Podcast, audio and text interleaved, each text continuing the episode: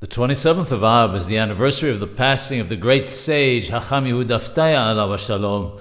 He was a giant in Torah and a mekubal of extraordinary spiritual stature.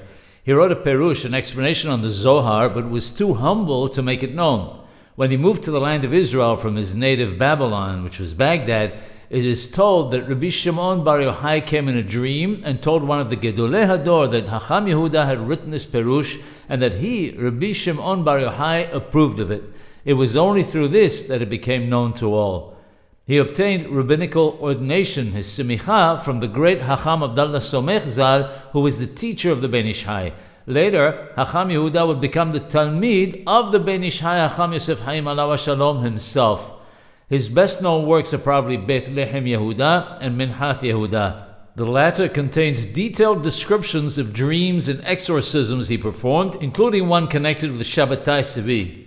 Beth Lehem Yehuda is a very Kabbalistic work. Hacham Yehuda said that he was a Gilgul, a reincarnation of the Noda Biyehuda, Rabbi Haskel Landau, alav shalom, whose soul had to return to this world despite its amazing level of Torah learning and scholarship in order to make up what was missing in the area of the Kabbalah.